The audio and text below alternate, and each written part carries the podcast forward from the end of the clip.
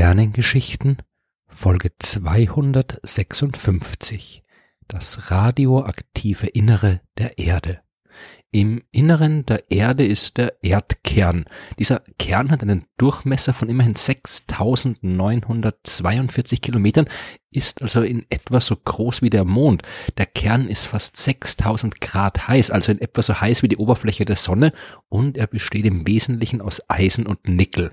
Es gibt einen festen inneren Kern und außen um den herum einen flüssigen äußeren Kern. So viel wissen wir und wie wir das herausgefunden haben, habe ich in Folge 143 der Sternengeschichten ausführlich erklärt. Es gibt aber noch jede Menge, was wir über das Innere unseres Planeten nicht wissen. Zum Beispiel, warum er so heiß ist, beziehungsweise warum er heißer ist, als er sein sollte. Als die Planeten und damit auch die Erde vor viereinhalb Milliarden Jahren entstanden sind, haben sie das im Verlauf von jeder Menge Kollisionen getan. Haufenweise kleinere Brocken sind miteinander kollidiert und haben so die großen Planeten geschaffen. Bei diesen Zusammenstößen ist jede Menge Wärme freigesetzt worden und die frisch geschaffenen Planeten waren also allesamt sehr heiß. Und bis so ein großes Ding wie ein Planet abkühlt, dauert das. Der Großteil der Wärme des Erdkerns ist immer noch die Wärme aus der Zeit seiner Entstehung. Aber nach allen Modellrechnungen, die wir über die Abläufe im Inneren der Erde angestellt haben, sollte der Kern unseres Planeten nicht so heiß sein, wie er tatsächlich ist. Wir haben natürlich kein Thermometer, das wir in den Erdkern stecken können. Die vermuteten Temperaturen sind selbst das Ergebnis von Modellrechnungen. Aber wir wissen aus Messungen von Erdbebenwellen ganz konkret, dass der äußere Kern flüssig sein muss. Wäre er das nicht, dann würden sich die seismischen Schwingungen, die bei Erdbeben ausgelöst werden, ganz anders ausbreiten, als sie es tun. Und noch viel wichtiger ist, wenn es keinen flüssigen Erdkern gäbe, dann hätten wir auch kein Magnetfeld, denn es sind die Ströme aus flüssigen Eisen und Nickel, die elektrische und magnetische Felder hervorrufen und so am Ende das globale Magnetfeld erzeugen. Damit der äußere Kern aber flüssig sein kann, darf es im Inneren der Erde nicht zu kalt sein. Und nach den Modellrechnungen, die wir über die Entstehung und Abkühlung der Erde haben, sollte es im Inneren des Planeten aber nicht heiß genug sein, damit der äußere Kern flüssig bleiben kann. Es ist also offensichtlich, dass neben der ursprünglichen Wärme aus der Entstehungszeit der Erde noch eine andere Wärmequelle vorhanden sein muss. Und die Wissenschaftlerinnen und Wissenschaftler sind sich ziemlich sicher, dass es sich dabei um Radioaktivität handeln muss. Was genau die Radioaktivität ist und welche Rolle sie in der Astronomie spielt, habe ich ja schon in den Folgen 126 und 127 der Sternengeschichten erzählt. Wichtig ist jetzt vor allem die Tatsache, dass radioaktive Elemente zerfallen, also sich in andere chemische Elemente umwandeln und dass sie Energie abgeben, wenn sie das tun. Diese Zerfallswärme könnte genau die Wärmequelle sein, die im Inneren der Erde vorhanden ist und die wir suchen. Es muss also dann im Erdkern ausreichend große Mengen radioaktiver Elemente geben, um den äußeren Kern flüssig und das Magnetfeld aufrechterhalten zu können. Aber ist das tatsächlich auch der Fall? Wir können ja nicht in den Kern hineinschauen. Es gibt allerdings gute Indizien dafür, dass tatsächlich im Erdinneren radioaktive Stoffe existieren, zum Beispiel Uran. Uran ist, äh, so wie die anderen chemischen Elemente, natürlich im Prinzip überall im Universum zu finden. Ein Teil der Atome, aus dem die ursprüngliche riesige Wolke aus Gas und Staub bestanden ist, aus der sich vor viereinhalb Milliarden Jahren die Sonne und die Planeten gebildet haben, waren Uranatome.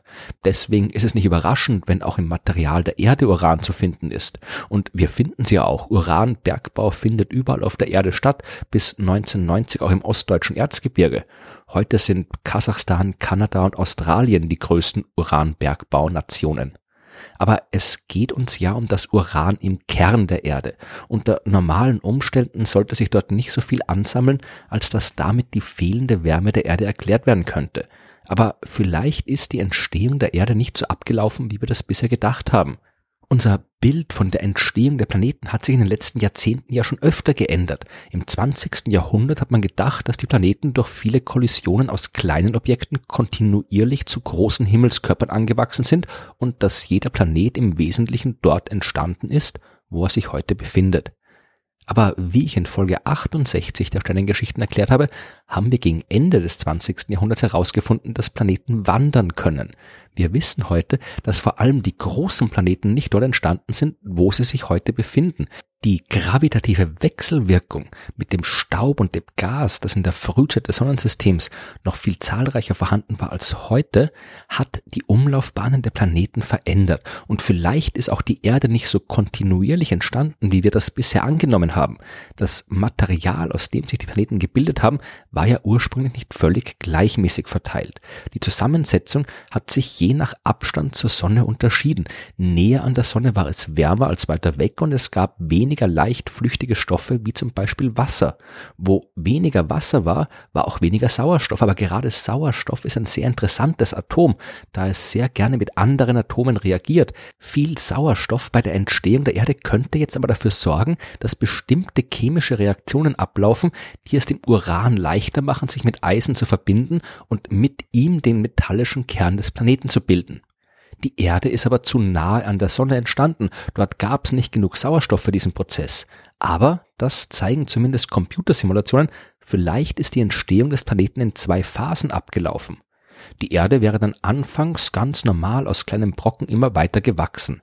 Währenddessen sind im äußeren Sonnensystem ebenfalls kleinere Brocken durch Kollisionen zu größeren Objekten angewachsen. Diese Himmelskörper waren chemisch aber anders zusammengesetzt als die frühe Erde in der Nähe der Sonne.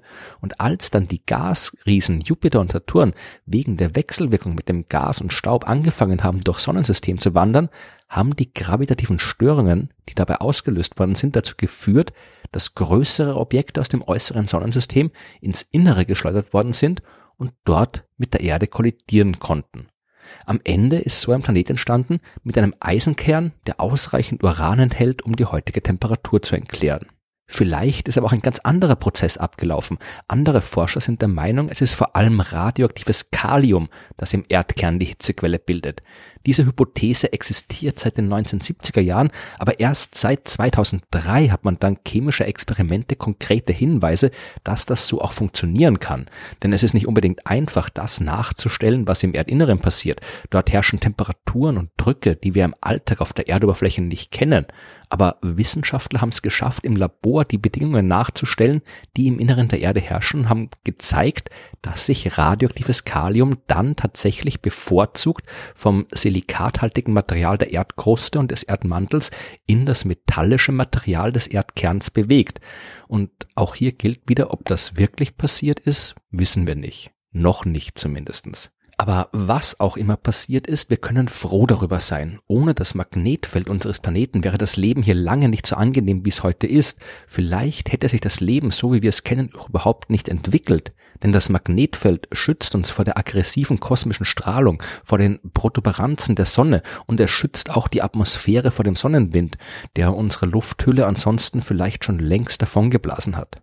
Wo auch immer die Radioaktivität herkommt, ihr ist es zu verdanken, dass unser Planet so lebensfreundlich ist, wie wir ihn erleben können.